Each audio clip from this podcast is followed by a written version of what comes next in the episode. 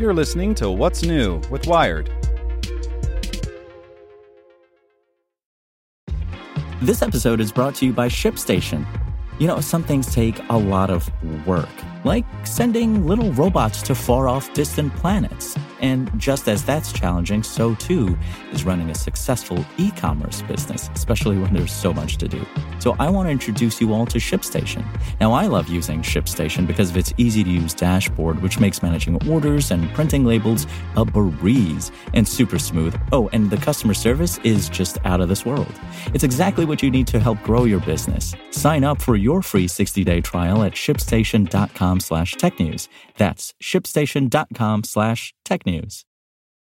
This podcast is supported by Tools and Weapons, the podcast hosted by Microsoft Vice Chair and President Brad Smith. Each episode features insight you won't find anywhere else from the center of the conversation surrounding emerging technologies like AI. Right now in the podcast, you can hear a special episode where Brad Smith lays out Microsoft's vision for a vibrant marketplace driving the new AI economy. To hear more, follow or subscribe to Tools and Weapons with Brad Smith wherever you get your podcasts. Welcome to the spoken edition of Wired. Today's edition is powered by TD Ameritrade. When it comes to investing, each of us does it in our own unique way. From TD Ameritrade's award-winning technology to personalized guidance, they have everything you need to invest on your terms. Visit tdameritrade.com slash YTDA to get started. Google wants its new home hub to live in every room of your house by Lauren Goode. Smart displays are the new smart speakers. A day after Facebook revealed Portal, a Wi Fi connected video chatting device for your home, Google has announced Home Hub, a new 7 inch smart screen that acts as a voice controlled conduit for the Google Assistant. It's Google's first smart home gadget that's comprised largely of a touchscreen display after having launched three different display free smart speakers over the past couple years. The Home Hub is also part of Google's larger strategy to make its virtual assistant infinitely more useful and also to get its tech into every facet of your life that it can. Both Google and Facebook's connected displays are coming on the heels of Amazon's second generation Echo Show, another smart display that's equipped with Alexa and displays snippets of information. Lenovo and JBL also make smart displays that work with Google's Assistant. But unlike all the other smart displays, the Google Home Hub doesn't have a camera for video chatting something Google says wasn't aligned with its larger goal of having the hub work in every room of your home, like, say, your bedroom. Picture this. The Google Home Hub's physical form was inspired by a photo frame, says Micah Collins, a director of product management at Google. The hub's portrait orientation, its white border rounded gently at the edges, the RGB sensor at the top of the device, which prompts the display to auto adjust its brightness and temperature. All of this was designed with photo showing in mind. The hub has a floating design with the 7 inch display hovering slightly in front of its lower half, where the speaker is housed. Google is launching two new photo features in its Google Photos app that are optimized for the Home Hub. One is called Live Albums.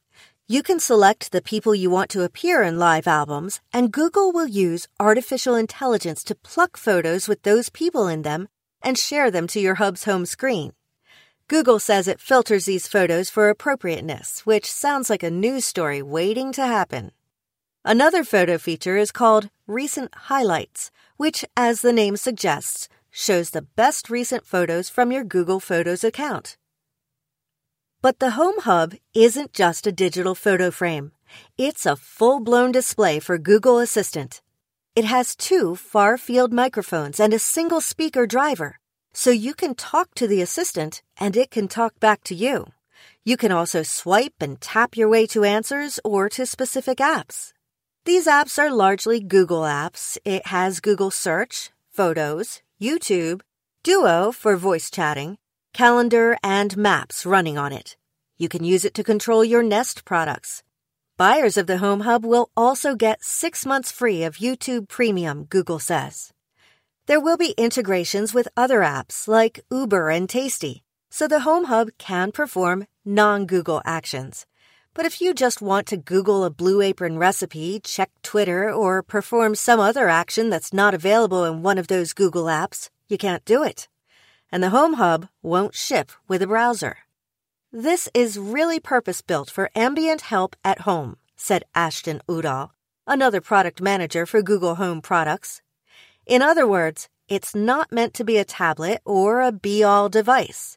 It's really supposed to be an extension of the Assistant. The Google Home Hub ships on October 22nd and will cost $149, a steal compared to the higher price tags of the Amazon Echo Show, $230, and larger Facebook Portal, $349. A smaller version of the Facebook Portal is $199. Home Sweet Home. In a briefing last month, Google really emphasized its belief that the Home Hub is a product that can go anywhere in the home without being disruptive. That's one of the reasons it didn't include a front facing camera on the hub, which would have enabled video chatting but also might have unnerved customers, especially given the concerns that exist around Google's access to its users' private data. Another nod to the use it anywhere philosophy can be found in the auto adjusting display brightness a feature Google is calling Ambient EQ. During the demo of the device, Udall turned off a lamp in the room, and the Home Hub's display dimmed.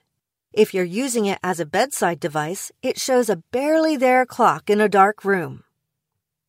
We had a mantra of no more black boxes, no more blinking lights, no more blue screens, Udall said. We need to respect people's environments and give them peace of mind. The Hub also supports multiple Google accounts and recognizes different voices, as do Google's other home products, so it's supposed to be a shared device among family members. Amazon's Echo does this as well. Google may have been wise not to include a camera in its first iteration of its own home hub, and the hub's relatively low price might just introduce this kind of display to a new customer set who never would have considered a smart display before. These smart displays, more so than tablets or smartphones, are really only as valuable as the virtual assistants they host. In Google's case, that means it's very smart. But for some consumers, especially those who get creeped out whenever they're reminded how much Google knows about them, the Home Hub may be too smart. Want to learn how you can make smarter decisions with your money? Well, I've got the podcast for you. I'm Sean Pyles, and I host NerdWallet's Smart Money Podcast. Our show features our team of nerds, personal finance experts in credit cards, banking, investing, and more. And they'll help you make the most of your money while cutting through the clutter and misinformation in today's world of personal finance. You'll get clarity on strategies to help you build your wealth, invest wisely, shop for financial products, and plan for major life events. Listen to NerdWallet's Smart Money Podcast wherever you get your podcasts.